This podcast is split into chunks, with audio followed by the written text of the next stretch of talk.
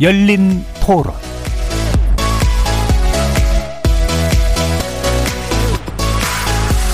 안녕하십니까. KBS 열린 토론 정준희입니다.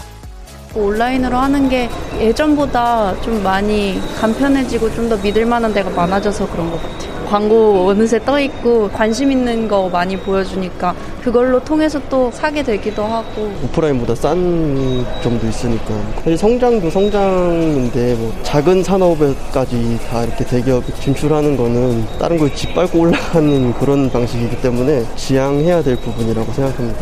공정성도 중요하지만 일단 기업이 먼저 살아야 되지 않을까 더 발전할 수 있는 계기가 되지 않을까 경쟁력을 위해서 시대 흐름이죠. 세상은 트렌드가 바로 팍팍팍팍 변하니까 그래야 또 나라가 발전해요. 결국은 뭐 거대한 플랫폼 사업자들이 독과점을 한다라는 영세업자들의 우려잖아요. 골목 상권. 근데 그들은 결국은 사회공헌 이익을 할 수밖에 없어요. 그 업종에 종사하던 사람들이 삶의 터전을 잃게 되는 게 좀 있을 것 같아서 플랫폼이라는 게 이제 결국에는 시장 생태계를 파괴하는 역할이라고 보거든요. 어떻게 보면 물론 뭐 자율 시장에서 하는 경쟁이니까 뭐라 할 수는 없겠지만은 불편한 건 사실이죠. 느끼기에는 거대 플랫폼이 그냥 독과점 같은 그런 느낌이 많이 들어요.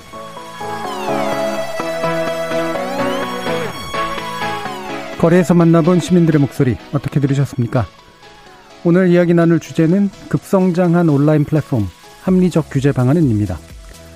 혹시 카카오 당하다는 말 들어보셨는지 모르겠는데요. 특정 시장에 카카오가 진출한 결과로 기존 고객과 이익을 빼앗기는 현상을 가리키는 신조어라고 하죠. 코로나19로 인해 급속히 확대된 비대면 환경에서 소상공인들이 소비자에 접근하기 위해서는 거대 온라인 플랫폼을 이용하지 않을 수 없게 되자 대규모 기술 기업들에 대한 종속이 심화될 수밖에 없는 상황. 14일 금융감독원 공시 반기 보고서에 따르면 카카오의 국내 계열사는 올해 상반기 기준 117개에 달했다고 하는데요. 이처럼 전방위로 사업을 확장하는 과정에서 플랫폼 지배력 남용과 골목 상권 침탈 등의 논란이 불거져서 정부 여당이 주요 플랫폼 기업 규제 방안을 내놓기에 이르렀습니다. 일찌감치 관련 입법을 추진해온 유럽연합 등의 움직임과 비교해 우리나라는 전반적으로 이제 막 시작 단계에 있긴 하지만 또 꽤 앞서가는 부분도 없지는 않습니다. 점점 더 강한 압력을 느끼고 있는 관련 업계는 무리한 규제로 인해 혁신 스타트업 기업의 성장이 저해되어 결과적으로 소비자 피해로까지 이어질 수 있다면서 규제 일변도가 아닌 한국적 산업 환경에 맞는 접근이 필요하다고 또 주장하고 있는데요. 오늘 KBS 열린 토론에서는 세 분의 전문가와 함께 온라인 플랫폼 성장 배경 분석해 보면서 규제 관련 쟁점들 무엇인지 자세히 살펴보겠습니다. KBS 열린 토론은 여러분이 주인공입니다. 문자로 참여하실 분은 9730으로 의견 남겨주십시오. 단문은 50원, 장문은 100원의 정보 용료가 붙습니다. KBS 모바일 콩, 트위터 계정 KBS 오픈, 그리고 유튜브를 통해서도 무료로 참여하실 수 있습니다. 또 이제 콩에서도 보이는 라디오로 만나실 수 있습니다. 시민 논객 여러분의 뜨거운 참여 기다리겠습니다. KBS 열린 토론 지금부터 출발합니다. 살아 있습니다. 토론이 살아있습니다. 살아있는 토론, KBS 열린 토론. 토론은 라디오가 진짜입니다.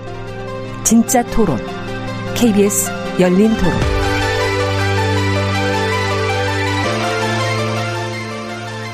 오늘 이야기 함께 해주실 세 분의 전문가 소개하겠습니다. 먼저 한국경제산업연구원 김광석 경제연구실장 나오셨습니다. 네, 안녕하세요. 자, 그리고 민변의 김남근 변호사 함께 하셨습니다. 예, 안녕하십니까. 뉴스포터의 신혜리 에디터 함께 하셨습니다. 네, 안녕하세요.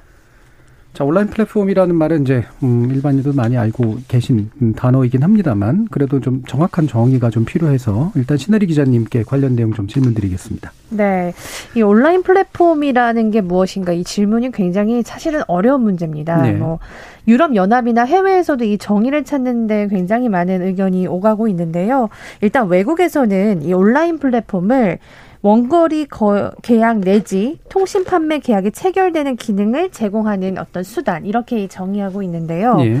우리나라는 외국보다 이, 이 전자상거래법 개정 안에서 이 온라인, 온라인 플랫폼의 범, 범위 정의를 조금 더 폭 넓게 규정하고 있습니다. 예컨대 이제 뭐 재화 등을 거래하는 연결 수단을 제공하는 서비스도 포함이 될 거고요. 또 정보 교환을 매개하는 서비스 아니면 뭐 가상의 영업장을 제공하는 서비스 이렇게 다양하게 굉장히 폭넓게 예. 아우르고 있습니다. 음. 폭넓게 아우르고 있다라고 폭넓게 아우르는 플랫폼의 개념을 네. 조금 쉽게 네. 애청자 여러분들 위해서 뭐 말씀드려도 될까요? 네, 네. 아주 그러니까, 쉬우셔야 됩니다. 네, 아주 쉬우면 될 텐데 아, 우리가 소비자라고 한다면 기존에는 어떤 제품이나 서비스를 이용하려면 기업의 접점까지 가야만 했었어요. 음. 은행 서비스 이용하려면 은행 지점까지, 라면 살려면 마트까지, 콩나물 살려면 시장까지, 뭐 자동차 살려면 대리점까지. 근데 그 기업 접점까지 갈 필요 없이 그 가운데를 가로막는 새로운 원이 등장했어요. 가로막는요? 예, 나쁘게 표현하면 예.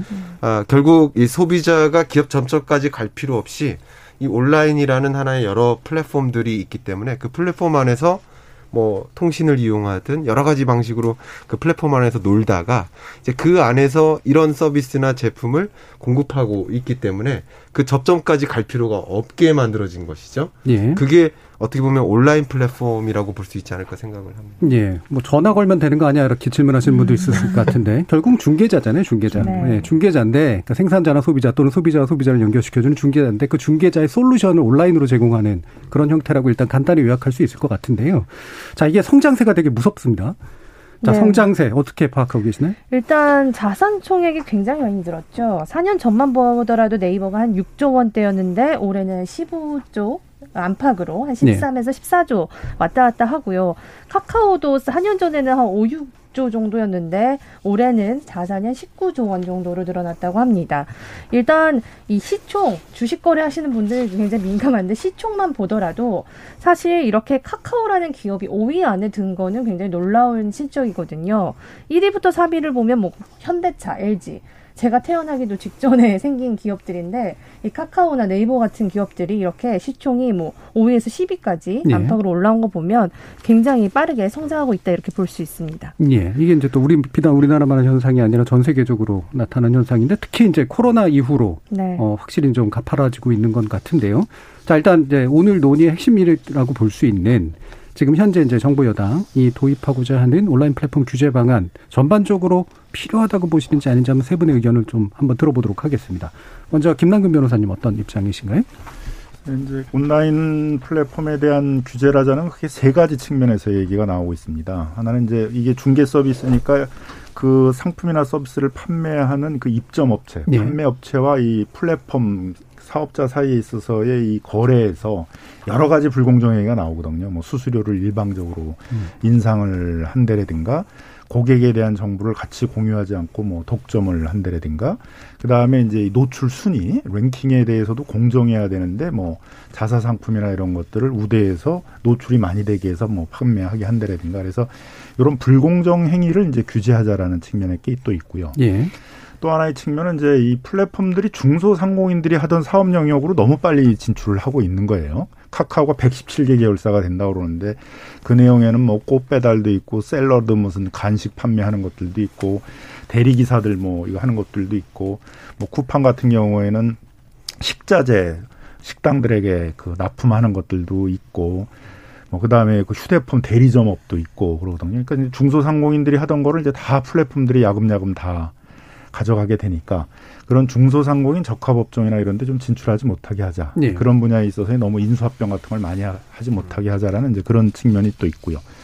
또 하나는 이제 플랫폼은 이제 말씀하신 것처럼 중개 서비스잖아요. 그래서 법률 용어도 중개 서비스 거래 뭐 이렇게 이제 돼 있는데 이게 중개만 하는 게 아니에요. 이제 네. 중개를 하다 보면은 빅데이터가 자꾸 모여져 가지고 어떤 상품이 어떤 서비스가 많이 팔린다는 걸 알잖아요. 그러면 이제 자사 상품들을 진출을 시키거든요. 네. 그러면서 이제 수수료나 배송이나 이런 데서 자사 상품을 우대를 하게 되니까 결과적으로는 입점 업체들을 중개 서비스로 이렇게 묶어놨다가 거기서 잘 되는 것들은 다 자기가 하면서 이제 입점 업체들을 다 고사시킬 가능성이 있기 때문에 플랫폼이 이런 독점적 지위를 이용해서 자사 상품 서비스와 입점 업체의 상품 서비스를 차별하지 못하도록 네. 우대하지 못하도록 하는 그런 이제 독점 방지, 독과점 규제 이런 측면에 있어서 이제 규제가 있는 거죠. 그리고 예. 세 가지 측면에서의 이제 논의가 이제 한꺼번에 지금 나오고 음. 있는 상황입니다. 그 세 가지 측면에서의 규제 시도는 바람직하다 이렇게 보고 계시는 거예요. 필요하다, 불가피하다, 예. 불가피하다. 네. 네. 자, 오늘 그러면. 카카오 모빌리티가 이제 발표를 했어요. 방금 말씀하신 그 골목 상권 그 논란이 있는 걸 접겠다. 그래서 네, 지금 일단 입장을 묻는 거기 때문에 아, 입장을 한번 들어보고 아, 네. 가겠습니다. 네. 예, 김강석 실장님. 네, 저의 입장은 기본적으로 과도한 규제는 안 된다라는 것입니다. 음. 이제 합리적 규제가 필요하겠다라고 보는 건데요. 우리나라 지금 전, 전반적인 어, 경제 정책의 scheme이 디지털 대전환입니다. 그러니까 digital transformation은 거스를 수 없는 흐름이다. 라고 보고 있는데 그래서 디지털 산업들 또 산업의 디지털화를 적극적으로 추진하고 그런 영역에 많은 R&D 예산을 투입하고 있는 지금 현재 의 기조 속에서 또 이런 어 예상치 못한 규제, 그러니까 규제 불확실성이 등장한 거거든요. 이것들이 어떻게 보면 글로벌 경쟁력을 봤을 때 어떻게 보면 마치 이런 거죠. 디지털 카메라가 보급되면서 사진 현상소가 문을 닫을 수밖에 없어요. 그럼 사진 현상소 문 안 닫게 하기 위해서 디지털 카메라 산업을 막을 것이냐. 혹은 어, 이 음악도 스트리밍 서비스로 다 바뀌었죠. 그러면서 음반 아, 동네 매장들이 다 없어 레코드 가게가 사라졌습니다.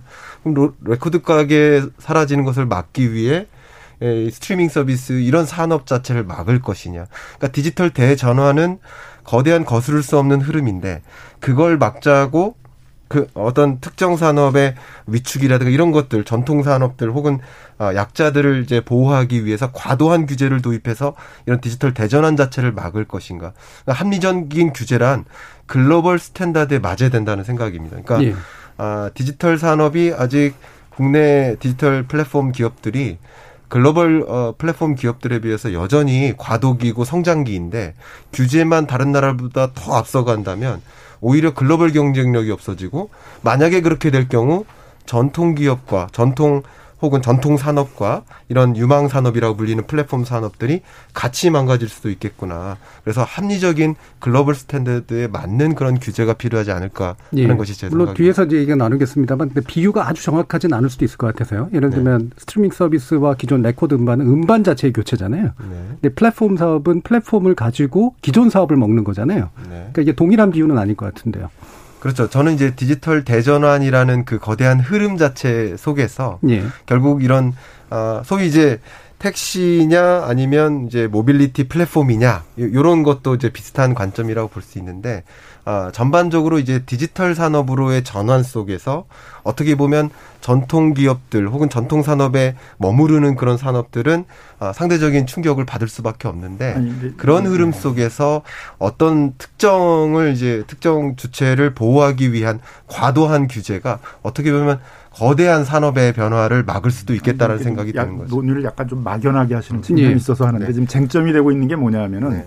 자영업자나 중소기업들도 디지털 전환을 촉진한다는 거예요. 네. 그들이 디지털을 전환해서 이게 오프라인에서만 물건을 파는 게 아니라 어떤 분들은 이런 플랫폼에 결합도 못하는 분들도 많거든요. 그럼 네. 그런 분들을 지원하고 그런 중소기업들을 지원해서 플랫폼하고 결합하고 그래서 플랫폼을 통한 이제 어떤 판매나 이런 것도 할수수 있게 하자는 건데 문제는 그 플랫폼 안에서 공존하게 하자는 거가 채점이거든요. 네. 거기도 중소기업이나 자영업자들이 플랫폼에 남아야 되는데 네. 지금과 같이 플랫폼이 하는 방식대로 중개 서비스를 하다가 거기서 잘 되는 거 있으면 자기들이 다 자사 상품이나 서비스를 내 가지고 기존에 하던 그 중소기업이나 자영업자들 그 플랫폼 거래 안에서 다 고사하게 만들어 버리게 네. 되게 되면 정말 이제 점점점 우리 사회는 독과점이 플랫폼에서 독과점이 심해지는 예. 사회로 가잖아요. 이제 그런 걸 막자. 그리고 그런 게 이미 나타나고 있으니까 그런 거에 대해서 필요한 규제를 하자는 게 지금에 있어서의 이제 쟁점이라고 예. 생각이 듭니다. 그러니까 플랫폼 사업, 그러니까 중개, 그러니까 중소상공인을 보호하기 위해서 플랫폼 사업을 못하게 하자는 건 아니니까. 그렇죠. 예. 그 부분에서 네. 이제 이후에 좀 논쟁을 좀 더 할 수 있을 것 같고요. 신재 기자님 입장도 한번 들어보죠. 네. 어, 그 대표적인 예가 사실은 카카오의 가맹 택시의 콜 몰아주기였던 예. 것 같습니다. 제가 이제 택시를 타면서 많이 대화를 해보면 이 카카오를 할 수밖에 없는 이유에 대해서 기사님들 많이 얘기하시고 원래는 9만 9천 원의 그 프리미엄비를 내야지만 배차 같은 게 바로 우선적으로 되었기 때문에 그걸 안 하는 분이 없었단 말이죠. 근데 그분한테 월 10만 원은 굉장히 상당히 큰 도, 금액이고 네. 사실 그 논란 때문에 지금 카카오가 60%를 할인해서 하고는 있지만 이게 이제는 모두가 차별을 받지 않기 위해서 강압적으로 이제 해야 된다는 그런 점이 어 과연 공정한 시장인가라는 거고 소비자에게 오히려 이런 어 가격이 인상되는 그런 게 계속 지속된다면 이 독점권을 남용해서 자신들이 사업을 확장시키고 이익을 극대화시키는 그 지점에 예. 있어서 규제는 반드시 필요한데 다만 저는 너무 갑작스럽고 또 신중하지 못한 그런 규제는 오히려 나중에 반발을 살 수도 있다고 생각하는 게 타다가 나중에 이제 그 앞서서 이제 타다 사건 때문에 지금 사실 카카오가 독점을 하게 됐다는 얘기도 나오고 있거든요. 네. 그래서 규제를 하되 좀 더 신중하고 어, 차분하게 접근하는 게 중요할 것 같습니다. 예, 규제의 필요성을 인정하나 규제의 필요한 부분과 속도에 있어서는 좀더 네. 신중할 필요가 있다라는 의견을 주셨고요. 자, 그러면 아까 이제 그 김광석 경제실장님께 경제연구실장님께서 네. 어, 글로벌 스탠다드에 안 맞는 방식은 아니지 않느냐라고 했는데 글로벌리 지금 플랫폼 규제가 없는 건가요? 아, 플랫폼 규제들이 있는데 예. 지금 2022년에 우리가 좀 염두에 될 중요한 이제 글로벌 어, 이슈 한 가지가 아, 디지털 보호무역주입니다. 이 디지털 보호무역주는 소위 말해 디지털세라든가 이런 여러 조치들을 이용해서 아, 다른 나라의 디지털 기업들의 성장을 막고 다른 나라 기업들의 아 우리 자국 진출을 막기 위한 그런 보호무역 조치를 이제 많이 단행하고 있는데 그 대표적인 예가 디지털세라고 볼 수 있겠는데요. 그런 과정에서 우리나라는 저는 이제 어떻게 보냐면 우리나라의 자체 산업 내를 보고 마치 치킨 게임 하듯이 이루어지고 있는 자체 산업 내의 경쟁만을 너무 보고 있는 것은 아닌가. 그러니까 다른 나라들은 상대적으로 아, 다른 나라 기업들의 디지털 어, 플랫폼 기업들의 진출이라든가 그런 것을 막기 위한 움직임인데 상대적으로 우리나라의 디지털 기업들의 성장을 막기 위한 이런 조치 막기 위한 조치라기보다는 그럼 디지털 막는 보호, 조치가 되지 않을까 보호 무역 조치는 동의하시는 거예요? 디지털 보호무역 조치 자체가 필요하다고 보냐는 예, 예 거예요. 예, 예. 그러니까 그것 음. 그것을 다른 나라들은 그걸 염두에 두고 있는데 우리는 우리 안에서 지금 자꾸 독점을 예방하려고 한다. 네. 그러니까 글로벌 기업의 진출을 오히려 좀 제어하는 게 맞지 않냐 이런 얘기시기 때문에. 네. 그러니까 디지털 보호무역주의라는 그 흐름 자체는 뭐 우리가 막을래야 막을 수 없는 것이고 예를 들어 대표적인 것이 미국 같은 경우 이제 청정 네트워크 같은 것을 선정한다든가 그렇게 해서 중국의 뭐 5G 기업이라든가 이런 통신 기업들이 진출을 막도록 하는 여러 조치들을 마련하는 것은 사실인데 예. 그런 과정에서 우리나라의 이제 디지털 기업들도 그동안에는 이제 소위 이제 무역의 관세 조치가 되지 않았는데 관세 조치로서 적용받는 것들이 생겨나거든요. 그런 관점에서 이제 국내 IT 기업이나 이제 빅테크 기업들이 아, 추가적으로 부담해야 될 다른 나라 다른 나라에 진출하기 위한 서비스를 제공하기 위한 그런 과정에서 추가적인 비용 부담이 생겨나는 그런 과정이거든요. 네, 그러니까 일종의 역차별을 이제 그 얘기하시는 건데 네. 그러니까 결국에는 이제 규제 필요성을 어느 수준에서 동의하시는 건지가 좀 불명확해서 예를 들면 네. 해외 기업에 이제 국내에 들어오는 것들을 좀 막는 어느 정도의 추세는 일반적이니까 그 정도 네. 플랫폼 규제는 필요한데 네. 국내에서 독점을 용인하는 규제는 그러니까, 동, 그러니까 막는 규제는 필요 없다 이런 말씀이신가요? 아, 저는 그런 뜻은 아닙니다. 예. 지금 소위 공정거래법에서 이야기하고 있는 골목 상권을 막, 막는 뭐 소, 소위 이제 카카오 그룹에서 제공하는 뭐 꽃배달이라든가 또 뭐 대리운전 서비스라든가 뭐 이런 여러 가지 전반에 이제 자영업자들이 영위하는 이제 골목 상권마저도 아 진출을 하는 그런 과정에서 이제 지금 이제 자영업자들의 이제 뭐 애로 뭐 이런 것들이 계속 호소되고 있지 않습니까? 그런 상황에서 소위 이제 이 디지털 전환이 가속화되다 보니까 소위 이제 그런 디지털 플랫폼 기업들이 골목 상권까지 장악하는 그 그런 영역에서의 어떤 합리적인 규제들을 마련하는 것은 필요하다고 생각되나 이 전반적인 이 디지털 기업들이 앞에 이제 신 기자님께서 좋은 점을 지적해 줬지만 어, 예상하지 못했던 갑작스러운 규제라든가 이런 것들이 좀 당황스럽게 만들고. 네, 제가 이제 질문의 포인트를 어. 이제 뒤에 다시 한번 또 정리해서 말씀드리겠습니다. 예, 저신 기자님 그러면 네. 어떤 규제형들이 있는지 좀 말씀 주시죠. 어, 방금 제가 앞서 이제 말씀 주셨는데 해외에서는 자국 기업들에 대해서 규제를 하지 않는다는 얘기를 하셨는데 사실 반대입니다. 지금 뭐 미국도 애플, 아마존 때리기를 예. 엄청 하고 있고 중국은 뭐 알리바바 지금 아주 목을 조르고 있죠. 예. 마윈이 거의 두 손을 다 들 정도로 지금 이렇게 하고 있는 상황인데 대표적으로 이제 미국만 보더라도 이번에 이제 바이든 물론 트럼프 정부 때는 이 애플이나 구글을 그렇게 손을 대지는 않았습니다. 세금이나 이런 것들도 굉장히 낮게 유지를 해주고 오히려 촉진시켜주는 면은 있지만 바이든 정부 들어서 오히려 지금 굉장히 그 기술 기업에 대해서 강경하게 입장을 보이고 있거든요. 그래서 지금 보면 그 연방거래위원회 수장을 보면 아마존 킬러로 부인 그 불렸던 리나 칸 교수가 임명이 됐고요. 네. 지금 애플은 지금 쟁점은 애플 내 이제 수수료 지금 우리나라가 구글 수수료 인앱 결제를 금지하는 거를 법안을 통과시켰듯이 지금 애플도 30%를 내게 하는데 이거 관련해서 미국이 과도하다고 생각해서 지금 굉장히 많은 조사를 하고 있습니다. 네. 그래서 지금 애플이나 구글, 아마존 이렇게 지금 반독점 관련해서 조사를 착수했고요. 그래서 아마존이나 이 테슬라 같은 데는 요즘 우주 산업에 오히려 눈을 돌리고 있습니다. 예, 예. 그러니까 규제를 안 하는 산업을 보자면 남들이 하지 못하는 혁신, 진짜 혁신이라는 거예요. 어, 사실 플랫폼이 혁신인가라는 질문을 하자면 아니다라고 얘기를 할 수도 있을 것 같습니다.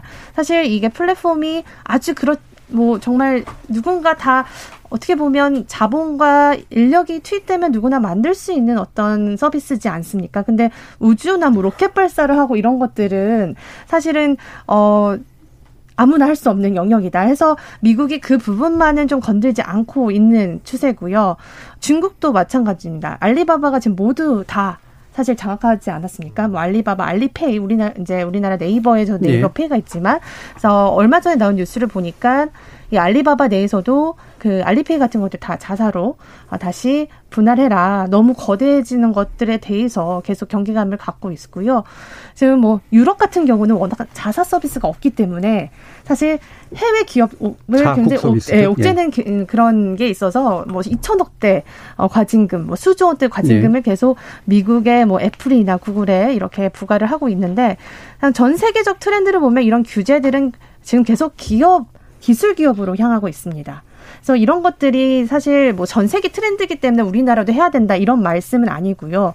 사실 방금 제가 말씀드렸듯이 시총 5위 안에 드는 게 기술 기업이지 않습니까? 예. 이렇게 거대해진 기업에 규제를 안 한다. 사실 그것도 좀 아이러니하거든요. 지금 시청 기업 시청이 크다고 해서 규제하는 건 좀 이상하죠. 네, 그렇지만 반독점 네. 문제는 사실 그 현대자동차나 시장 점유율에 관련된 그렇죠. 거고요. 심지어 네. 그 반독점을 남용한 것은 어떤 기업에게도 다 좀 가해지기 때문에 기술 기업만 익스큐즈를 할 수는 없다는 거죠. 예. 초반에 정부가 어, 좀 풀어준 경향은 있습니다. 초반에 스타트업들한테 규제를 하지 않고 그런 것들이 있지만 지금은 이 반독점을 오히려 그 자신들의 지위를 남용해서 지금 이런저런 부작용이 나오기 때문에 이 규제를 하는 것이 바람직한 다고 생각은 하지만 방금 말씀하신 것처럼 너무나 미국하고 중국 문제로 네, 위주로 해서 네, 네. 정리를 해주셨기 때문에 네. 그 정도로 끊고요. 뒤에서 네. 또 유럽 얘기는 좀 나눌 것 같으니까요. 네. 다시 김남규 변호사님께 이제 발언 기회를 드리면서 이런 이제 전반적인 해외의 플랫폼 규제의 어떤 트렌드와 이게 뭐 스탠다드로 볼지 아닐지 모르겠지만 국내 필요 어느 정도로까지 좀 이렇게 바라보고 그러니까 계세요? 우리는 지금 늦은 거죠. 그러니까 이미 미국이나 유럽 같은 경우에는 이제 이런 플랫폼이 독점화되고 독점적 지위를 이용해서 여러 가지 그 입점 업체나 이런 판매 업체들에 대해서 불공정 행위를 하는 것들에 대해서는 이제 규제를 일찍이 시작을 하고 실태 조사도 일찍이 예, 했는데 우리는 이제 뒤따라가면서 이제 그런 어떻게 보면 그 규제를 도입하는 네. 수입하는 이제 그런 모습들을 이제 보이고 있는 거죠.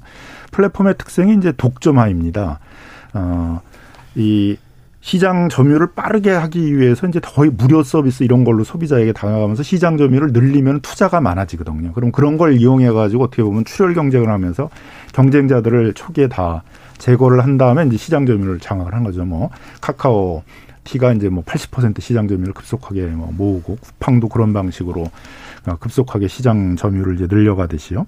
그러면 이제 거기서부터 그 확보한 독점적 지위 시장 점유율이 압도적으로 높다는 그 지위를 이용해서 또 나타나는 게 뭐냐 하게 되면 이제 그 다음서부터는 이제 그 입점 업체들에게 뭐 수수료를 굉장히 뭐 올리는 대례든가 더 나아가서는 이제 입점 업체들이 어떻게 판매하는지를 다 빅데이터로 조사한 다음에 자사 상품이나 서비스를 진출시킨 예. 다음에 그거를 이제 차별화해서 자기 상품이나 이런 것들을 이제 간대든가 그러니까 거기서부터는 이미 이제 플랫폼이 아니라 직접 유통을 이제 시작을 하는 거죠. 또 이거를 이용해서 플랫폼에서의 독점을 다른 산업으로 전이시킨다는 겁니다. 그래서 자꾸 새로운 산업들을 거기다가 끌어들여 가지고 그 분야에서의 또 독점, 독점들을 계속 이 독점의 어떤 전이, 산업적 전이들을 이제 일어나가는 이런 패턴으로 가고 있는데 이걸 그대로 놔두게 되게 되면 그 플랫폼들이 이제 그 사회를 거대하게 지배하는 것으로 가게 되고 이미 그런 현상들이 많이 나타나고 있으니까 그런 부분들에 대해서는 이제 규제를 해야 되겠다라는 것들이 세계적 트렌드인 것 같고요. 근데 우리도 이제 마찬가지 현상이 나타나고 있다는 거죠. 예를 들면 이제 카카오 T만 보더라도 처음에는 그냥 택시 호출 중개 서비스였잖아요. 근데 시장점유율 80% 확보를 하고 나니까 이제 그 다음에 가맹점을 만들어요. 카카오 블루라는 걸 만들어서 그 가맹점에 가입해 가지고 이제 택시 기사들이 20%씩 매출액을 내야 됩니다. 그럼 여기다가 왕창 배차를 몰아주는 거예요. 그래서 카카오 블루가 나온 다음에 일반 택시 호출은 한 30에서 40% 줄었다 그래요. 경기도가 조사한 바에 의하면은.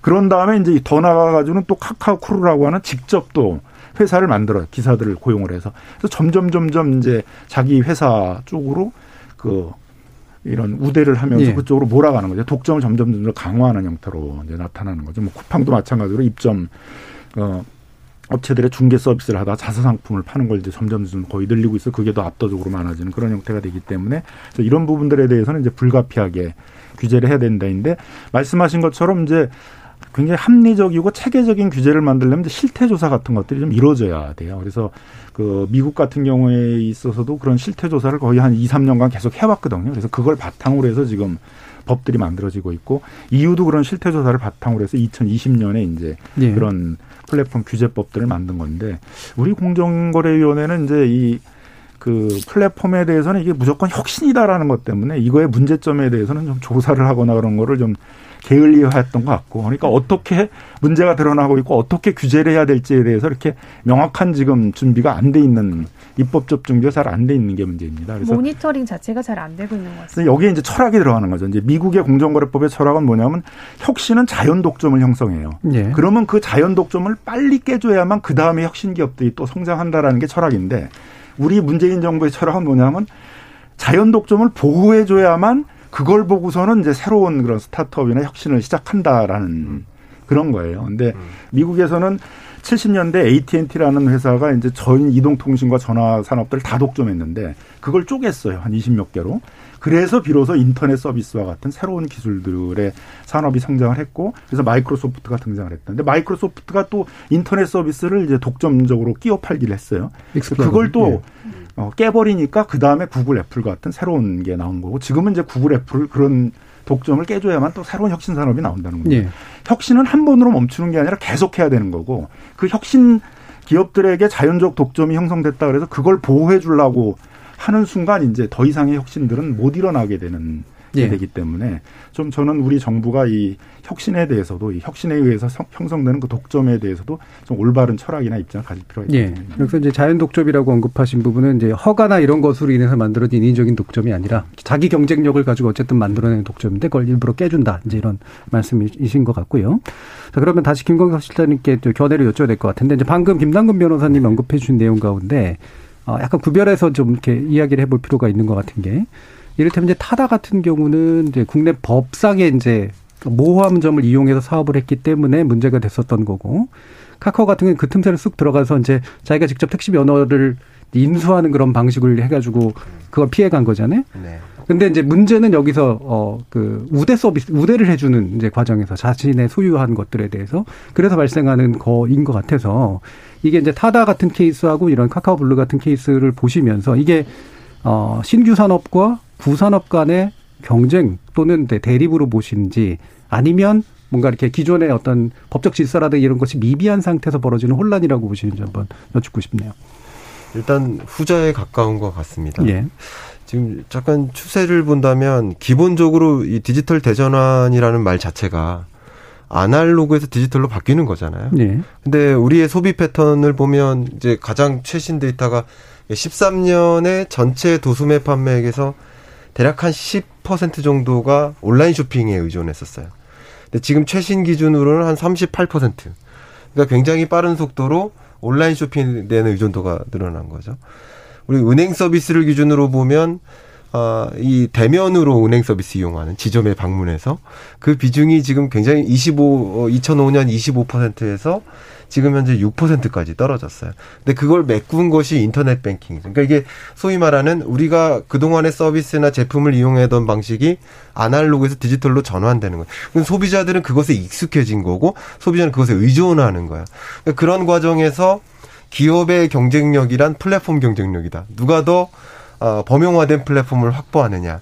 아, 그것을 놓고 이제 많은 아, 우리나라의 그동안의 규제와의 전쟁을 선포하면서 그런 달라지는 환경에 달라진 어떤 규제가 필요하다면서 규제 철폐 겨조의 전쟁 뭐 이렇게 펼쳐왔는데 지금은 결과적으로 어, 그렇게 어, 환경을 마련해서 이런 산업들이 컸고 가장 대표적인 것이 170만 명의 회원까지 만든 이제 타다 같은 이런 서비스가 갑자기 이런 달라진 또 규제책 때문에 또 어, 달라진 규제책인가요? 예, 규제책이 갑자기 도입된 거죠. 예. 음. 그래서 그런 것들 때문에 이제 사실은 어 이제 사라지게 됐고 이제 소비자들은 이제 그것에 의존하던 소비자들은 이제 갑자기 아 그런 서비스를 이용할 수가 없게 된 아니, 건데 좀 잘못 이해하신 것 같은데 예. 택시의 면허 제도는 옛날부터 있었던 그렇죠. 거고. 네. 예. 근데 타다는 그 면허제를 회피하면서 자기들은 면허세나 면허나 이런 것들을 안 내면서 하려고 그러다 보니까 결국 기존에 있던 법에 의해서 그렇죠. 기존에 운전자 렌트 시스템이라는 이상한 한 거고 거죠. 카카오는 현명하게 이제 그냥 원래 있었던 택시 기사들을 네.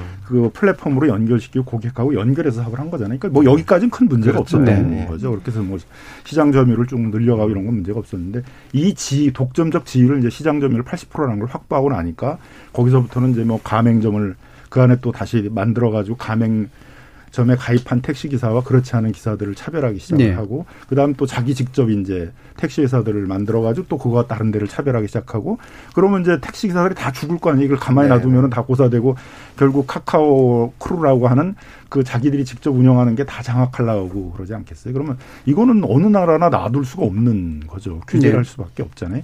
그 카카오라는 그 택시 호출 중개 서비스라는 그, 그 틀 안에서 기존의 택시 기사들과 뭐 카카오가 또 뭘 하는 것들이 같이 공존을 해야지 카카오가 전부 이렇게 모든 걸 다 독점하게 놔둘 수는 없잖아요. 그러니까 네. 자꾸 이제 디지털 전환을 막는 거다 이렇게 얘기하시면 안 되고 디지털 촉진은 촉진하는 거고 촉진하는데 그 디지털 세상은 그 디지털 전환을 주도해 나갔던 플랫폼이 모든 걸 다 독점하게 놔두는 그런 세상은 아니란 말이에요. 네. 디지털 전환하더라도 거기서 그 안에서도 계속 경쟁은 남아 있어야 되고 공존이 되고 그런 체계를 이제 만들자는 것이 지금 이 규제를 할 것인가의 좀 핵심적인 쟁점. 네. 그러니까 기존에 이제 공백이었던 게 이제 결국 플랫폼은 중개인데 중개를 본업으로 하는 데인데 자사가 이제 중개하는 것 안에 중개 공급하는 내용을 만들어 버려 가지고 그거를 차별해 버리기 때문에 이제 문제가 발생했다라는 그런 것이잖아요. 근데 기존에 어 법체계 안에서는 이거를 규율할 방법이 딱히 없었던 건가요? 아니면 안 했던 건가요? 지금 이제 공정거래법에 있죠. 시장 예. 지배적 이제 독과점을 갖다 이제 법률용어로 시장 지배적 지위라고 얘기하거든요. 근데 그러면 이게 시장이 뭔지, 시장에서 시장 점유율이 뭔지 이런 걸 예. 복잡하게 계산해야 돼요. 그렇죠. 근데 플랫폼은 다루는 시장이 너무 많은 거예요. 그러니까 시장을 일일이 지금의 공정거래법으로 하기가 어려워서 그래서 미국의 법은 어떻게 하냐면 기존의 공정거래법 책을 버리고 이용자가 5천만 명이 넘었다. 예. 예. 그다음에 입점업체가 10만 개가 넘었다 그러게 되면 이제 네. 그걸 그 독과점적 플랫폼으로 지정을 하는 거죠. 그러면 네. 그 독과점적 플랫폼으로 지정된 데에 대해서만 이제 자사 상품과 입점업체의 상품들을 차별하는 행위를 하지 못하도록 하고 그 다음에는 이제 이해 충돌이 생길 우려가 있기 때문에 자사 상품을 파는 플랫폼의 방과 입점업체들을 중개해서 네. 물건을 파는 방들을 구별하게 한다라든가 네. 그다음에 소비자들이 다른 플랫폼으로 쉽게 이동할 수 있도록 이런 정보의 상호 호환성이라든가 이런 걸 만들어 줘야 된다라든가 그다음에 잠재적 경쟁 가능성 있는 업체들을 이제 막 계속 인수합병 인수합병 킬러 인수합병을 하는데 그런 걸 못하게 한다든가 그렇게 해서 이제 그 오법이 만들어진 거거든요. 네, 알겠습니다. 자, 그 부분 뒤에서 아마 좀 더 구체적으로 논의할 수 있을 것 같고요. 일부 마치기 전에 이 부분 가지고 또 한번 논의하면서 좀 그 정리했으면 어떨까 싶은데요. 어, 우리나라가 비교적 이제 플랫폼 관련된 규제에서는 좀 입법이 늦은 편이긴 한데 주요국하고 비교했을 때는 근데 이제 이른바 어, 구글에 대한 이제 규제, 뭐 구글 갑질 방지법이라고 이제 부르긴 합니다만 이런 용어는 좀 그렇긴 합니다만 전기통신사업법 개정을 했죠. 어, 개정안이 이제 국회를 통과한 거죠. 인액결제 강제 금지인데 이 부분이 이제 미국에서 지금 추진하고 시도하고 있는 거하고 이제 마찬가지 맥락이잖아요. 우리가 먼저 한 셈인데 어, 이건 어떻게 평가하세요, 신 기자님은? 네, 이게 그 굉장히 외신들한테 주목을 받았어요. 네. 뭐 K 법안이라고 해서 굉장히 환호를 받았고 이 애플의 30% 수수료가 너무 비싸다고 지금 굉장히 좀 많은 기업들이 소송을 하고 있는데 그 중에 이제 하나가 에픽테 게임즈라는 회사였는데 네. 오늘 속보 나온 거 보니까 애플이 이겼더라고요. 근데 이제 그 대표도 이제 아 한국은 정말 대단하다 하면서 이제 우리나라를 치켜 세웠는데 제가 봤을 때는 이제 법안 통과가 된 거는 굉장히 긍정적이지만 그 후가 문제인 것 같습니다. 네. 그렇다면 이제 구글이나 애플 오늘부터 시행이 됐는데 과연 어떻게 이 법을 준수할 것인가에 대한 계획이 나와야 되는데요. 아직까지 어떤 계획도 내놓고 있지 않습니다. 예. 그러니까 과연 이거를 그러면 자발적인 정책 변경이 돼야지만 이게 좋은 건데 계속 그 따라다니면서 위반했다고 소송하고 그럴 수는 없지 않습니까? 근데 이게 이제 애플이나 구글이 과연 이거를 어떻게 어, 지켜 나갈 것인지 이게 중요한 것 같고 정부도 이제 이거 어, 법안을 통과를 했으니까 그 이후에 어떻게 모니터링을 하고 이게 자리 잡게 할 것인지에 대한 어떤 빅 플랜이 필요한 것 같고요. 일단 업계에서는 구글과 애플이 이제 외부 결제 허용 링크를 달아서 그러면 외부로 이렇게 결제하게끔 네. 그렇게 해서 반독점 시비는 일단은 어, 가릴 거다라는 얘기를 하는데요. 어, 어쨌든 이렇게 법안을 일단 만들어 놓고 통과하는 것도 중요하지만 그 이후에 이걸 어떻게 지켜 나가게 만드느냐. 이것도 상당히 좀 중요한 문제 같습니다. 예, 뭐그 부분은 사실 모든 신규 법들이 도입될 네. 때늘 같은 문제이기 때문에 네. 이 의의 자체를 평가하는 게 좋을 것 같은데, 네.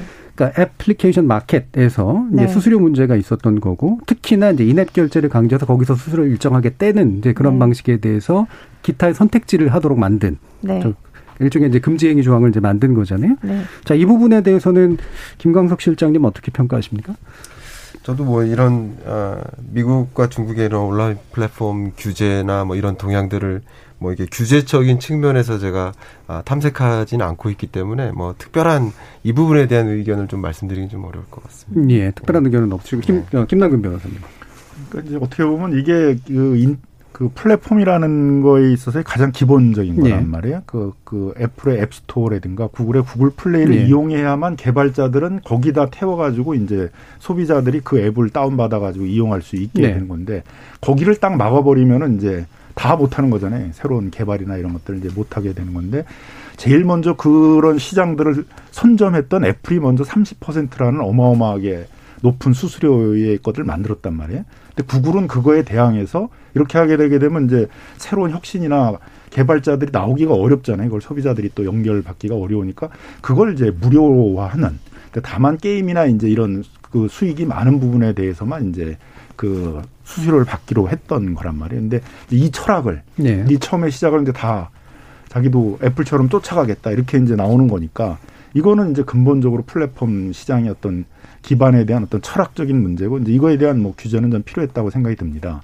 그러니까 애플을 규제해서 애플도 그렇게 못 가게 적어도 이런 혁신적인 앱이나 이런 게 만들어졌을 땐 소비자들을 만날 수 있게까지는 해줘야 되니까 30%라는 걸 높은 수를 받아서 그걸 아예 차단 사실상 차단시켜버리는 이제 이런 것들은 애플을 규제하는 쪽으로 가야 되는 거지 구글이 애플을 쫓아가는 식으로 되면 안 되는 거란 말이에요. 예. 그죠? 그건 아마 뭐 제가 보기엔 다 동의하는 문제라고 생각이 듭니다. 그러니까 우리나라가 이제 그런 부분에 대해서 먼저 선도적으로 구글뿐만 아니라 이제 애플도 그런 형태의 방향으로 가게 해야 된다라는 거고 이건 아마 제가 보기에는 뭐 다른 나라들도 불가피하게 뭐 쫓아갈 예. 수 있는 이런 부분이 아닌가 생각이 들고 뭐 유럽이나 이런 부분들이 이걸 규제하려고 그랬을 때 이제 그 트럼프 정권 시절 때는 이제 그걸 이제 자기 자국 기업들을 보호하겠다고 그러면서 이제 뭐 무역 분쟁을 예. 일으킬 태세를 일으키니까 이제 유럽이 뭐 하지 못했는데 네. 뭐 지금의 바이든 정부는 뭐 미국 안에서도 그걸 하겠다라는 입장이니까 뭐 저는 이건 어느 정도는 뭐 보편적인 그런 규제로 이렇게 네. 확산되지 않을까 생각합니다. 그러니까 이 부분에서 그러면 한 가지만 더 짚고 이제 정리하면 될 것 같아요. 다신 기자님이 아마 이제 우려해 주신 게 대략 이거하고 연결되지 않을까 싶은데 아, 이를테면 이게 글로벌 사업자이기 때문에 지금 한국에 이제 일종의 대리인을 두고 있는 상태이긴 합니다만, 어, 만약에 이제 이거를 내 수용하지 않겠어. 하고선 마켓 자체를 원화 원화 결제 마켓을 아예 없애버린다거나 네. 뭐 이런 방식을 쓰면 쓰면서 회피할 가능성 이런 것도 있지 않을까요? 우리나라 시장이 그래도 전 세계적으로 네. 봤을 때 꽤 큰 시장입니다. 그래서 네. 그렇게 우리나라 시장을 접을 수는 없을 것 같고요. 제가 봤을 때 외부 결제 허용을 하면서 약간 우회하는 방향으로 가지 않을까. 네. 아까 전에 제가 이제 말씀드리고 싶었던 게 사실 이런 플랫폼 기업들이 하고 싶은 건 가두리 양식이거든요. 그 자신의 플랫폼 안에서 모든 게 원스톱으로 결제까지 돼서 거기서 또 수수료를 떼서 수익을 극대화하는 건데 사실 이런 우리나라의 이런 움직임 때문에 그게 조금 깨졌다고 볼 수 있고요. 이거를 이제 계기로 사실 유럽과 미국에서도 이게 좀 가빠르게 이제 법안이 네. 통과될 것 같은데 말씀 아까 전에 드렸듯이 우리나라 시장이 만만한 시장은 아닙니다. 네. 그래서 그렇게 발을 떼지는 않을 것 같습니다. 예, 알겠습니다. 자, 지금까지 그러면 들어온 청취자 문자들 들어보고 갈 텐데요. 정의진 문자 캐스터 불러보죠. 네, 지금까지 청취자 여러분이 보내주신 문자들 소개합니다. 5612님. 카카오가 현재 하고 있는 행태는 과거 우리나라 대기업보다 더 심한 것 같습니다. 카톡이라는 플랫폼으로 수집한 정보를 이용해서 대리운전, 콜택시, 간식 배달 등을 하는 게 과연 혁신 사업이라고 할 수 있는 건가요? 더 늦지 않게 정부에서 관련 규제법을 만들어 주었으면 합니다. 이창섭님, 자동화된 플랫폼 산업적 기반이 활성화될수록 국가 차원의 직업 교육 역시 단순 노동 인력 양성이 아닌 디지털 고급 인력으로 전환돼야 한다고 봅니다 해주셨고요. 정세영님, 소상공인 위하자면서도 막상 대기업 플랫폼만 사용하는 소비자들 스스로도 한 번쯤은 구매 행태를 고민해볼 문제라 여겨지네요. 0816님, 빅테크 기업에 대한 규제가 결과적으로 입점 업체들이나 소비자들의 피해로 돌아갈까 우려됩니다. 경쟁적으로 규제안이 나오고 있는데 대선을 앞두고 있어서인가요? 속도보다는 관련 기업들의 입장도 반영해 실효성 있는 법안을 만들어 주시기 바랍니다. 강인성님, 업체에 대한 규제 중심보다 소비자를 보호할 수 있는 방향으로 온라인 플랫폼 규제 법안이 만들어져야 한다고 봅니다. 황정현님, 플랫폼 기업의 전반적인 성장은 장려하되 규제의 기준을 세심하고 정확하게 살펴서 접근해야 합니다. 5372님, 스마트폰 시대에 플랫폼을 거치지 않는 생활 시스템은 존재하기 어렵죠. 그런 점에서 독과점을 막는 플랫폼 사업 규제법은 필요해 보입니다. 라고 보내주셨네요. 네, KBS 열린 토론. 이 시간은 영상으로도 생중계하고 있습니다. 유튜브에 들어가셔서 KBS 일라디오 또는 KBS 열린 토론을 검색하시면 지금 바로 토론하는 모습 보실 수 있습니다.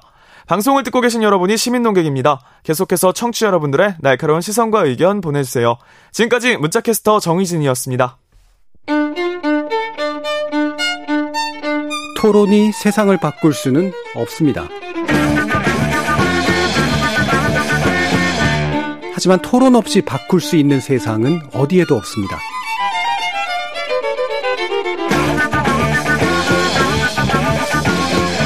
세상의 선한 변화를 갈망하는 당신.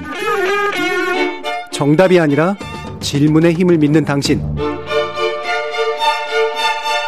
우리 KBS 열린 토론에서 만납시다.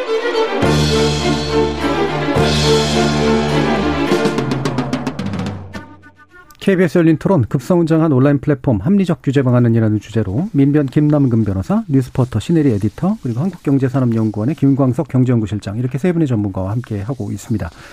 자, 아까 일부에서 잠깐 얘기하려다 말았는데 지금 시간 때문에 잠깐 언급하고 가죠. 그러니까 지금 의료업계 그다음에 법조계 이런 데서도 이제 플랫폼 가지고 이제 생기는 문제들 있잖아요. 그러니까 기존 전문 직종과 이제 플랫폼 사이에 이제 충돌 문제들이 생기는데 이게 기존 법하고도 또 문제가 좀 있고 그다음에 직역에서의 어떤 문제도 좀 있고 이렇게 복합적으로 좀 결합돼서 나타나는 것 같아요.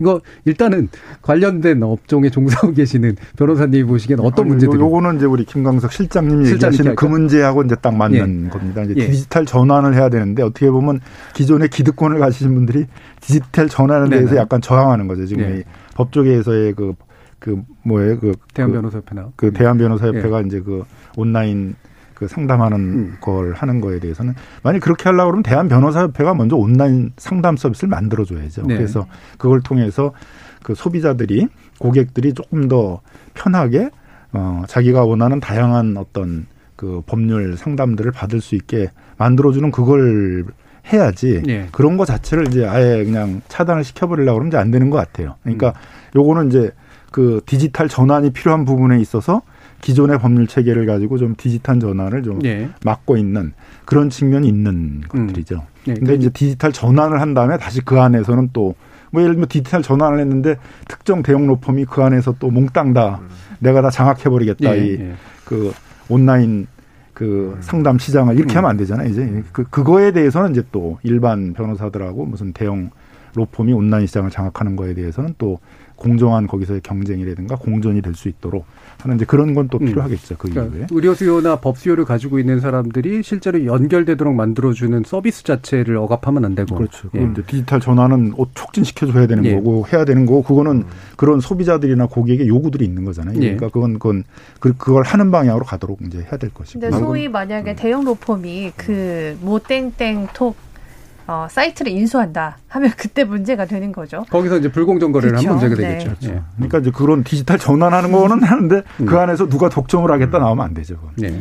지금 좀 중요한 관점 중에 하나가 이제 청취자 한 분께서 그 말씀을 하셨는데 소비자 관점에서도 이, 이 규제가 적용이 돼야겠다. 그러니까 소비자 관점을 이제 고려해야 되겠다라는 이야기인데 그동안에 이제 미용 의료 서비스를 이용하려면 이제 발품을 많이 팔아야 됐었고 또 저렴한 세무사를 좀 찾아다니는 것도 힘든 일인 거고 예. 법률 서비스도 마찬가지죠. 근데 이게 중개 이상의 뭐 이런 여러 어, 여러 서비스를 제공하는 더 저렴한 비용으로 제공하는 그런 업체를 중개해주는 역할, 또 평가해주는 역할, 그것을 통해서 어, 소비자가 어, 더 좀 저렴한 비용으로 그런 서비스를 이용할 수 있도록 하는 아, 그런 역할까지 있는데 어, 어떻게 보면 저는 뭐 이런 아, 규제나 이제 전문 영역까지 진출하는 이런 플랫폼 비즈니스로 인해서 뭐 어떻게 보면 골목 상권이나 이런 상생의 문제를 터치하는 그런 영역의 규제는 좀 필요하다고 생각이 되는데 예. 기본적으로 소비자의 어떤 권리를 제약하는 그런 방향으로의 규제는 좀 아, 좀 고려돼서 음. 좀 막아야 되지 않을까 하는 네. 생각이 듭니다. 근데 의료 문제는 좀 다르지 않는가라는 생각도 좀 있어서요. 왜냐하면 이제 의료는 사실 굉장히 타이트하게 관리되는 시장이고 사실 공공 관점에서 관리되는 시장이고 의료비라고 하는 것도 특정 영역이잖아요. 대부분 이제 성형외과라든가 이렇게 수익성이 높은 데 쪽에 좀 국한되어 있는 측면이 있긴 있는데 이게 의료광고법의 위반이라든가 그러니까 뭔가 이렇게 자꾸 이제 상업화를 좀 부추기는 그런 측면들, 가격 경쟁을 부추기는 측면들 이런 것들이 좀 있어서 실제로 이게 이제 도움이 되는 측면인가에 대한 의구심은 충분히 들 수 있을 것 같거든요. 실제로 성형외과 같은 데는 전혀 의사도 아닌데 코디네이터라는 예. 분들이 상담부터 의학적인 것까지 다 같이 원스톱으로 해서 굉장히 이제 논란이 되고 있거든요. 예. 음. 사실 그 여자라면 그 앱을 무조건 깔아야 된다고 그랬는데 저는 없는데 음. 그 앱에 가면 정말 피부과부터 뭐 성형외과부터 모든 게 다 들어 있습니다. 음. 그러니까 거기서 의학에 대한 상담을 한다는 것 자체가 저는 예. 좀 아이러니라고 보고 방금 말씀하신 그 지점이 음. 좀 우려되는 부분도 있습니다. 음. 근데 그런 이제 전문 전문적인 영역에 있어서의 그, 그 국민들의 생명이나 안전이라든가 그런 그 생활에 네. 중요한 어떤 결정 같은 거를 하는 전문가들이 를 이용해야 되는 플랫폼 운영할 때는 그 플랫폼이 일정한 책임을 져야죠. 네, 네. 거기에 말씀하신 것처럼 그런 뭐 의사도 아닌 사람이 들어와서 뭐 하게 한다라든가 또 의사들 중에서도 이미 징계나 이런 걸 받았다라든가 그런 영업하는 방식에 문제가 있는 데들이 거기 들어와서 막 그 소비자를 만나가지고 영업을 하도록 하는 거에 대해서는 플랫폼이 같이 책임을 질 수 있어야 되는 거죠. 예. 이를테면 좀 지금까지는 이야기는 안 나왔지만 P2P 투자 플랫폼도 한번 생각을 해볼 필요가 있을 것 네. 같아요. 지금 이게 규제를 더 도입하는 부분이 있고 규제를 완화하는 영역도 있는데 금융 규제인 거죠. 네. 이 P2P 플랫폼은 투자자들의 투자 금액을 완화해주고 있고요. 그리고 투자 대상도 스타트업에서 벤처기업이나 스타트업에서 중소기업까지 이제 투자 대상을 확대하고 있습니다. 그러나 필요한 규제가 뭐냐면 이 P2P 플랫폼 안에서 그 투자 대상에 대한 객관적인 정보 제공 예, 이런 예. 부분을 좀 더 철저하게 규제함으로써 오히려 P2P 플랫폼의 확장성을 더 어, 촉진하는 어, 그런 금융 규제가 좀 합리적인 규제가 좀 나오고 있거든요. 그런 관점에서 예, 물론 이제 더 우리 앞에 계신 변호사님 더 합리적인 법적 어, 어, 규제를 이제 더 말씀하실 수 있겠지만 그런 것들까지 이제 고려되면서 어, 의사 결정이 필요하지 않을까 생각합니다. 예. 자 그러면 그 관련해서 어, 아까 이제 미국하고 이제 중국 관련된 문제는 신 기자님도 얘기해 주셨고요. 김남규 변호사님도 일부 얘기를 좀 해주셨는데 유럽 연합이 원래 이제 이미 진행한 게 있고 또 이제 추가로 또 이제 더 나아가고 있는 부분들이 좀 있잖아요. 전반적으로 어떤 분위기인지 좀 말씀 주시죠. 이유가 이제 첫 번째 한 것들은 이제 그 플랫폼 기업하고 그 입점 업체라고 네. 우리가 얘기하는 이제 비즈니스 유저, 그러니까 사업적 이용자 사이에서의 불공정 행위를 규율하기 위한 법을 이제 먼저 네. 만들었습니다. 네. 그래서 온라인 중개 서비스 공정화 투명성 강화에 관한 법률 뭐 이런 걸 이제 만든 겁니다. 지금 우리나라에서 입법하려는 게 요걸 그렇죠. 그대로 베낀 네. 어떻게 보면 이제 뭐 그대로 베꼈다고 할 수는 없지만 네. 약간 취지가 동, 동일한 네. 그 그런 거를 이제 그 어떻게 보면 그 취지를 또 도입한 그런 예. 입법을 지금 하고 있는 거죠. 그래서 주된 내용은 뭐 랭킹, 노출 순위를 이제 정하는 기준을 공정하고 예. 투명하게 이제 입점 업체하고 공유를 한다라든가 돈을 많이 내면 노출이 되는 건지 아니면 이제 잘 팔리고 경쟁력 있는 상품이 먼저 노출이 되는 네. 건지 자사 상품을 먼저 노출하는 건지 그런 것들에 대한 정확한 기준 같은 걸 만들어서 공유를 하게 한다라든가 그 다음에는 이제 함부로 거래 거절을 하면서 너 나, 플랫폼에서 나가 이런 것들 을 함부로 못하게 네. 한다라든가 뭐 미리 예고를 해야 된다라든가 그런 것들도 있고요. 그 다음에 이제 그 비즈니스 유저들이 단체를 만들어서 입점업체들이 단체를 만들어서 이제 뭐 수수료라든가 고객 정보의 공유라든가 이런 것들을 좀 협상을 하게 음, 그런 것들을 이제 예. 뭐 하게 한다라든가 그다음에 이제 고객 정보가 이제 예민한 건데 소비자 입장에서도 그 고객에 대한 정보가 내가 좋아하는 그 상품이나 서비스를 파는 그 입점 업체도 갖고 있고 플랫폼도 갖고 있고 그러면 좋은 게 있잖아요. 예를 들면 같은 중국집이어도 그 중국집이 직접 고객에 연락 중국집에 직접 연락을 해서 시키면은 뭐 하다못해 군만 더라도 서비스를 하나 더 주고 가격도 낮을 수 있잖아요. 플랫폼을 이용할 수도 있고 직접 이용할 수도 있게 이렇게 만들어야 되는데 지금은 이제 플랫폼들이 고객을 차단시키거든요. 그 입점 업체하고 정보를 전혀 안 주기 위해서. 네. 그래서 이제 그 고객이 동의를 하게 되면 뭐 고객에 대한 정보들을 준다든가 그 고객이 무슨 물건을 얼마나 많이 시켰고 댓글에 뭐가 달렸고 이런 것들도 같이 입점업체에 공유하게 한다든가 이제 이런 거에 관한 것들을 규율하는 법들을 이제 이유가 먼저 만들었고요. 지금 우리는 그걸 지금 입법을 하는 거고 그다음에 지금 디지털 시장법이라고 만드는 건 지금 미국의 하원에서 법사위를 통과한 이제 그 독과점 예. 플랫폼의 독과점을 규율하는 거하고 이제 비슷한 취지를 만드는 겁니다. 그래서 플랫폼의 자사 상품들을 뭐 우대를 한대라든가 이런 것들을 하지 이제 뭐 못하도록 하고 하는 그런 규제를 하는 이제 법들을 만들었는데 여기서 이제 이걸 누가 누가 감독을 해야 되느냐 행정기관을 네, 네. 이제 거기가 이제 등장을 한 거죠. 음. 근데 공정거래위원회가 전통적으로 감독을 해야 하는데 이거를 감독하려고 그러면 플랫폼을 계속 모니터링을 해야 되잖아요. 그리고 음. 플랫폼의 알고리즘이나 이걸 이해를 해야 된단 말이에요. 이 그 독점이나 이런 걸 하는 방법이 알고리즘을 뭐 조작을 한다라든가 뭐 법률 내용도 보면 뭐 인터페이스를 뭐 어떻게 하면 안 된다 뭐 이런 얘기가 나오는데 굉장히 전문적이잖아요. 네. 그죠?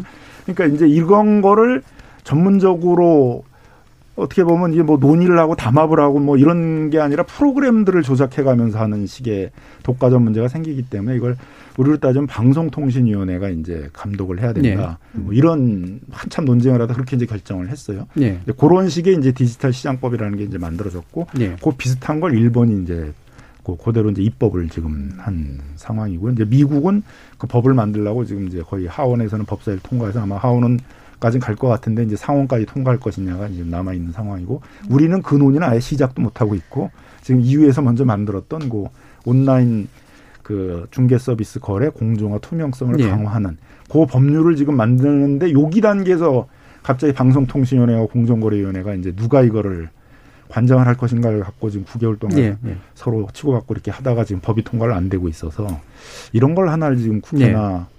행정부 내에서 조정을 못 하나 이제 그런 좀 어떻게 보면 안타까움이 예. 있는 거죠. 예전에 이제 사실 90년대 말에서 2000년대까지만 해도 전반적으로 유럽 내 분위기나 미국 내 분위기도 그렇고 되게 경쟁 당국이 일반적으로 시장을 다 규율하는 쪽으로 가자, 특수 규제는 없애자 이런 쪽으로 됐다가 요즘은 다시 또 분위기가 바뀌는 것 같아요. 그래서 이런 영역처럼 뭔가 기술적으로 좀 제대로 알고 전문적인 영역, 그 역력 역할을 할 수 있는 그런 어, 규제 그 기구나 정책 기구가 뭔가 이 부분을 담당해야 된다 쪽으로 좀 바뀌고 있는 분위기라서 국내에서도 이제 방통위하고 공정위 간의 그 힘겨루기가 좀 영향을 받을지 어떨지는 잘 모르겠습니다만 이 부분 신 기자님 어떻게 생각하세요? 아까 전에 우리 김 실장님 얘기하신 대로 소비자 관점에서 규제가 이루어져야 된다는 네. 부분에 100% 공감을 하는 이유가 사실은 요즘 데이터라는 것 자체가 이전에 석유와 같은 존재입니다.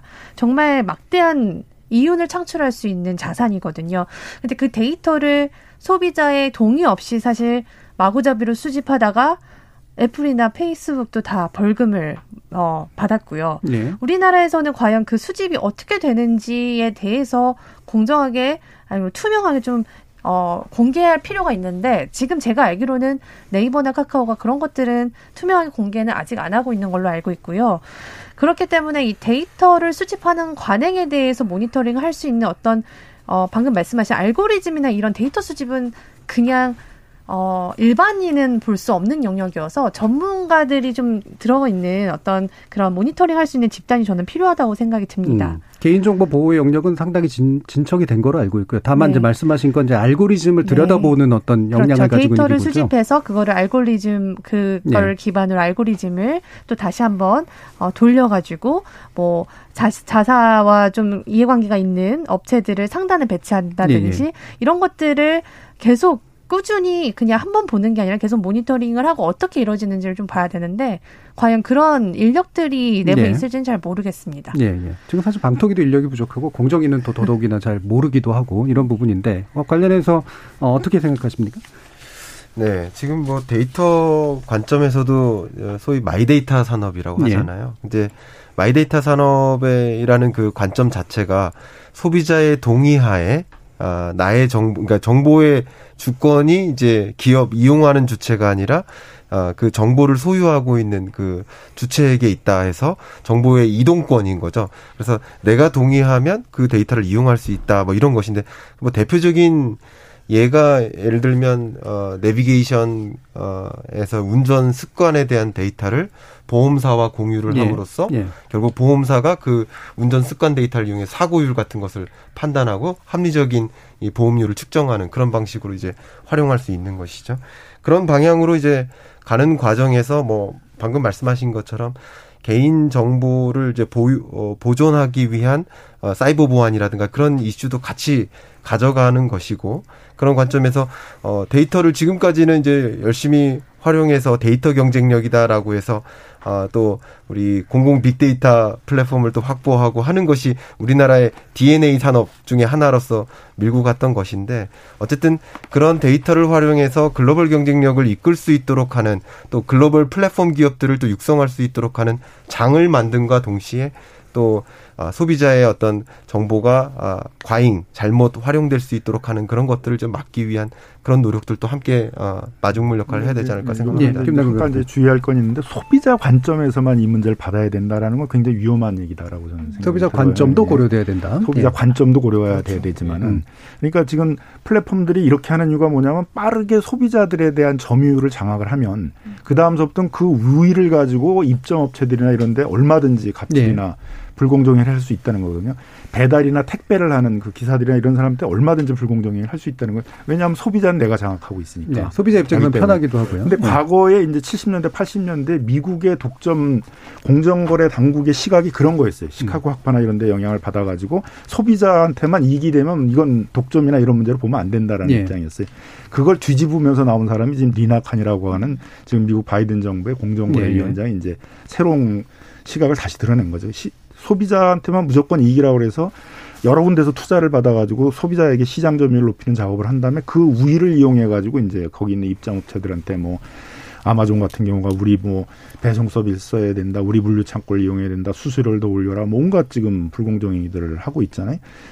배달이나 이런 데도 마찬가지고 그러니까 이런 걸 막기 위해서는 소비자 관점만 봐서는 안 된다. 이걸 네. 다 봐야죠. 왜냐하면 플랫폼이라는 건 다면적 시장이잖아요. 플랫폼과 소비자, 플랫폼과 입점업체, 플랫폼과 뭐 택배나 배달하는 네.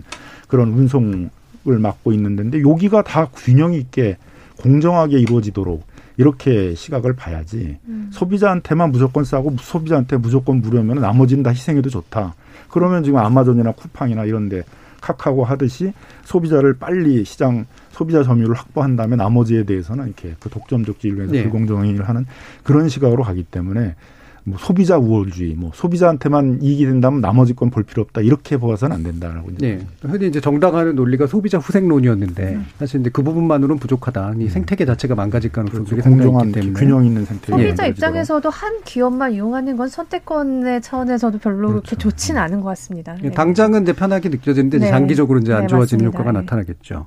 근데 아까 이제 신 기자님께서는 이제 속도 조절론을 이제 얘기를 하셨잖아요. 구체적으로 어떤 부분이 좀 신중 할 필요 필요가 있거나 속도를 좀 조절할 완급 조절할 필요가 있다고 생각하시는 역량인가요? 제가 이제 그 외국에서 뱅커로 일을 한 적이 있는데 네. 어떤 이제 금융 관련 법을 도입하기 전에 정말 몇 년 동안 스터디를 하고 검증을 하고 테스트를 하고 또 은행원에 있는 사람들과 이야기를 하고 정말 수년이 걸리더라고요. 네.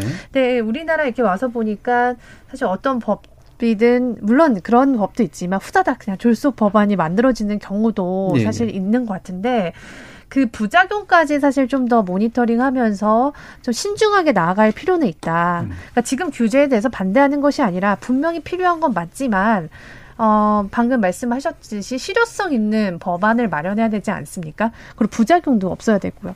관련해서 정말 전문가들이 영입이 되어야 하고 이거에 대해서 정말 꾸준한 시간과 노력의 투자가 좀 필요하지 않을까라는 건데 사실 이 인터넷 시장이 워낙 빨리 움직입니다. 예. 빨리 움직이는데 어, 그럼에도 불구하고 사실 네이버가 그동안 몇 년 동안 어, 제가 제 기억으로는 네이버 외에 다른 시장 뭐 다음 정도밖에 예. 없었고 구글마저도 사실 네이버 다음에 밀렸었잖아요. 그렇기 때문에 이런 어 거대한 인터넷 플랫폼을 규제하는 데 있어서 어, 물론 이 규제는 당연히 필요하다 하지만 그리고 지금도 어떻게 보면 늦은 건 맞습니다. 네. 하지만 지금 이 규제를 그냥 바로 밀어붙이는 것이 아니라 시작을 한 만큼 조금 더 신중하게 실효성 있는 법안을 계속 만들어 나가면 좋겠다. 이런 생각이 예. 듭니다. 그러니까 뭐 예를 들면 규제 영향 평가라든가 이런 게 있어야 된다는 부분은 네. 충분히 동의하는데 이게 이건 형식 논리잖아요. 네. 그럼 실체적으로 보면 어떤 게 우려가 되세요? 어 그러니까 이런 거죠. 그러니까 뭐 우리나라의 그 법을 만들 때 보면 유럽 유럽이나 뭐 미국의 그런 법 같은 거를 많이 카피해서 오는데 사실 우리나라 시장은 좀 더 다른 생태계가 있지 않습니까? 네. 그러니까 그런 것들을 이제 이걸 localization이라고 해야 되나 이제 현지화를 좀 시키는 그런 작업들이 저는 좀 비어 있다는 생각이 들거든요. 예. 그러니까 이게 우리나라의 기업 그동안 예를 들면 사실 초반에는 이런 네이버나 카카오한테는 혁신적인 기업이다 하면서 규제를 많이 풀어주고 좀 자유롭게 내놨다. 이제 자유롭게 좀 풀어주다가 갑자기 이제 좀 커지니까 이제 이런 규제가 들어오는 건데 그동안 줬던 메시지와 다르다는 겁니다. 그래서 네. 기업의 입장에서는 굉장히 헷갈린다. 음. 그 헷갈린다는 얘기를 계속하고 사실 네. 그러면 공감대가 이전에 전혀 만들어지지 않는 상태에서 이런 게 이루어졌기 때문에 반발이 심하지 않을까. 네. 주로 예측 네. 가능성 문제를 좀 지적해 네, 주신 것 네. 같고요. 예. 뭐 얘기하실 게 있으셨나요? 그게 이제 제가 보기에는 뭐 기업이라면 자신이 그냥 중소기업 음. 수준에서 시작할 때하고 이 독점적 지위를 이용해 가지고 문어발식으로 네. 여러 사업을 할 때 그거에 대해서 내가 달리 취급될 수밖에 없다라는 걸 이해를 못 한다 그러면 이제 그건 좀 음. 정상적인 네. 기업은 아닌 거죠. 그 이미 그 기업이 커, 그 기, 종업원도 몇백 명 수준에서 할 때 지금 뭐 몇만 명 수준이 될 때는 좀 다른 거잖아요. 그러니까 네. 그건 제가 보기엔 그냥 기업들의 그냥 어, 나름대로의 넋두리 비슷한 그런 거라고 생각이 들고 이미 그런 거에 대해서는 저는 다 준비를 해왔다고 예. 생각이 들어요. 근데 지적하신 것 중에 저는 이제 문제를 좀 같이 이제 공감할 수 있는 내용은 뭐냐면 준비가 돼 있어야 되는데 그러니까 미국이 지금 이런 법안이 나오기까지는 한 2, 3년 동안을 예. 지금 계속 실태 조사를 한 거거든요. 그래서 법무부와 공정거래위원회가 나눠 가지고 미국의 법무부 독점국에서 구글하고 애플에 대한 조사를 했고 그다음에 공정거래위원회에서 페이스북하고 아마존에 대한 조사를 해서 그들이 어떤 방식으로 영업을 하고 있는지 어떻게 사업들을 늘려왔는지 뭐 이런 것들에 대한 다 실태 분석을 해서 그걸 어떤 방식으로 해야 된다 이렇게 하다 보니까 벌써 이게 다섯 개의 법이라는 네. 게딱 이렇게 체계적으로 나오는 거거든요. 근데 우리는 지금 공정거래위원회나 중소기업, 중소벤처기업부나 이런 데서 쿠팡이 어떻게 사업을 하고 있는지 어떻게 지금 상품들을 팔고 있고 그 자사 상품과 입점업체 상품을 어떻게 차별하는지 어떻게 빠르게 중소상공인 적합업종 영역으로 진출하는지 몰라요. 예. 실태 조사를 한 게 딱 나와 있는 게 없어요. 카카오가 어떻게 117개까지 이렇게 늘려왔는지 이런 게 없어요. 그러니까 그냥 마냥 그게 혁신 기업이라고 그래서 마냥 크게 하는데 다른 나라에보다는 좀더 예. 많은 특혜를 주고 빨리 그걸 그 기업을 키워야 되겠다라는 그런 것만 신경을 써왔지 네, 네. 이게 어떤 방식으로 해서 다른 산업이나 다른 중소상공인에 영향을 미칠지에 대해서는 제대로 실태 조사를 안 했다는 거죠. 근데 이런 상황에서 이제 어떤 입법을 추진하려고 그러면 불안감이 있는 거죠. 이게 어떻게 영향을 미칠지 뭐를 규제를 해야 될지 법을 만든다고 다 되는 게 아니잖아요. 그 법을 가지고 규제 행정을 해야 되는데 그 행정은 어떻게 할지 이런 게 이제 필요한데 인재공정거래위원회가 이제 뭐 고시를 만들겠다, 네. 지침을 만들겠다 하고 있어서 그래도 조금 빠른 시간 내에 좀 범정부 차원에서 그런 플랫폼들이 그 성장해 오는 방식, 네. 거래하는 방식, 그게 중소상공인에 영향을 미치는 방식, 뭐 이런 것들에 대해서는 좀 어느 정도 철저한 좀 실태 예. 조사를 해가면서 할 필요가 있겠다. 예, 방통이나 이런 데서 이제 뭐 키스티나 이런 데서 사실 연구 용역은 많이 하고 그다음에 연구반은 엄청 많이 꾸리는데 말씀하신 구체적인 실태 조사 부분은 사실 노력도 들고 돈도 들고 인력도 드는 일이라 아주 뚜렷하지는 않은 것 같습니다. 그러니까 우리나라는 카카오톡이 굉장히 많은 그 메신징 앱의 그 점유율을 독점 거의 독점하다시피 하고 있잖아요.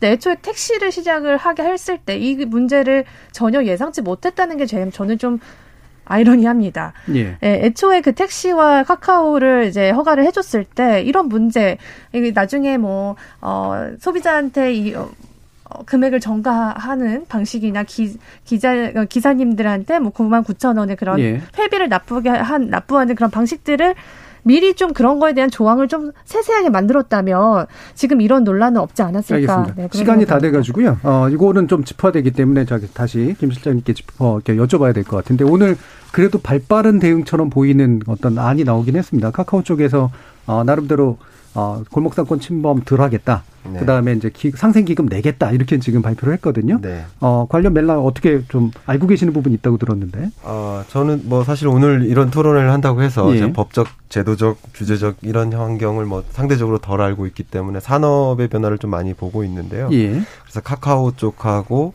또 쿠팡 쪽하고 그 인사 담당자나 홍보 담당자하고 좀 소통을 좀 해봤는데 결국 이제 카카오도 이제 골목 상권을 철수하기 위한 조침 또 예. 어, 이미 기사화된 것처럼 상생기금 어, 마련하는 거 그런 것을 이제 필두로 하고 있는데 지금은 이제 플랫폼 기업도 모든 것이 플랫 다른 여러 플랫폼들을 통해서 소비자들이나 혹은 이제 여러 다, 어, 경제 주체들의 의견들이 모아지고 있기 때문에 불매 운동이라든가 이런 것들이 굉장히 위협적입니다. 그렇기 때문에 지금 ESG를 많이 강조하고 있고요. 그런 네. 관점에서 어, 이런 여러 어, 규제의 변화 속에서 이런 식으로 대응하지 않으면 기업 입장에선 더 힘들어질 수 있고 아예 소비자로부터도 외면받을 수 있기 네. 때문에 규제뿐만 아니라 아, 그런 움직임을 좀 발빠르게 하고 있는데요. 제가 뭐 시간이 얼마 없어서 마지막으로 좀 드리고 싶은 이야기는 결국 이 어, 변호사님께서도 아주 좋은 점을 지적해 주셨는데 실태 조사라든가 아니면 공론화 과정, 예. 어, 현업에서 어, 애로사항들이 다 있거든요. 그런 것들을 어, 몇, 몇 차례에 걸쳐서 공론화의 과정을 거쳐서 어떤 애로가 있는지 이런 것들을 어떤 규제 변화가 있을지를 먼저 들여다볼 수 있게 예측 가능하게 예. 아, 규제가 아, 도입되어야 되지 않을까 생각이고 제가 왜 그러냐면 얼마 전까지만 해도 카카오나 여러 플랫폼 기업들한테 언제 돈 벌래 이게 메시지였거든요. 네. 근데 이제 돈 벌기 시작하니까 또 문어발식 확장이다라고 또 탄압하고 있는데 아, 그런 관점에서 이제 합리적인 규제를 마련할 수 있도록 하기 위한 규제의 움직임이 필요한데 네. 이 플랫폼 기업들이 적극적으로 인재를 많이 확보하기 위한 움직임이 일어나고 있는데 지금 다시 이제 채용이라든가 이런 것들이 또 어, 경직적으로 네. 움직일 수 있거든요. 그런 관점에서 좀 우리가 어, 먼저 가이드라인을 먼저 볼 수 있는 어, 그런 방향성을 알 수 있는 그런 예. 규제 예, 그런 것들이 필요하지 예. 않을까 생각합니다. 김 수석께서 재원을 해주셔서 어, 다른 두 분께도 마무리 발언을 한 3, 40초씩 다른 재원의 말씀도 한번 들어보도록 하겠습니다. 먼저 김남규 변호사님 들어볼까요? 예, 우리가 코로나 19를 겪으면서 이제 플랫폼 경제로 간다, 비대면 경제로 간다라는 건 뭐 불가피하다 이렇게 보여집니다. 근데 그 플랫폼 경제라는 것들은 플랫폼 기업들이 우리 사회를 뭐 마음대로 지배하는 그런 사회가 돼서는 안 될 거고 그 사회에서도 공정과 균형이 만들어지는 그런 사회가 될 것입니다.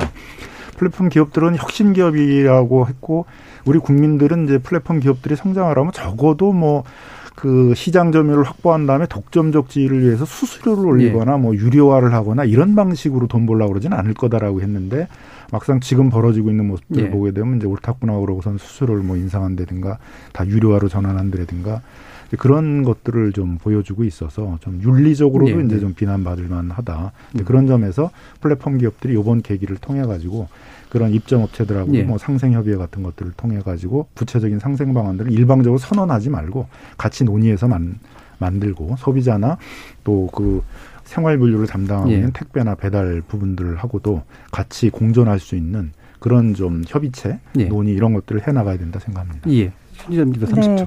저는 좀 개인적인 얘기인데 제가 이제 그 legacy 미디어에서 언론사에서 일을 하다가 이제 프리랜서를 퇴사한 후에 저만의 뉴스 플랫폼을 만들었는데 이거를 예.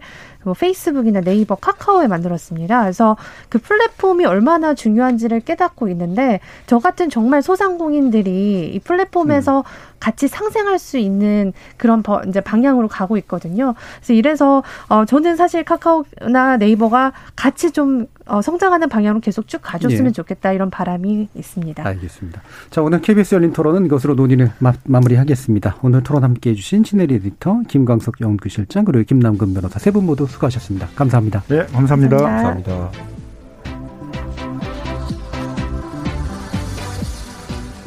이 플랫폼의 무서운 점은 친숙함과 편리함에 있는데요. 많은 사람들이 이용할수록 더 많은 편의가 발생하기 때문에 독점으로 향해가는 거 어렵고 우리들 스스로 은연중에 방치하거나 동의하기까지 합니다. 하지만 독점의 폐 역사 속에서 뚜렷하고 이른바 혁신이란 건 방임 상태가 아니라 적절한 규율과 제약 위에서 발생한다는 점 강조해야 할 것 같습니다. 지금까지 KBS 열린 토론 정준이었습니다.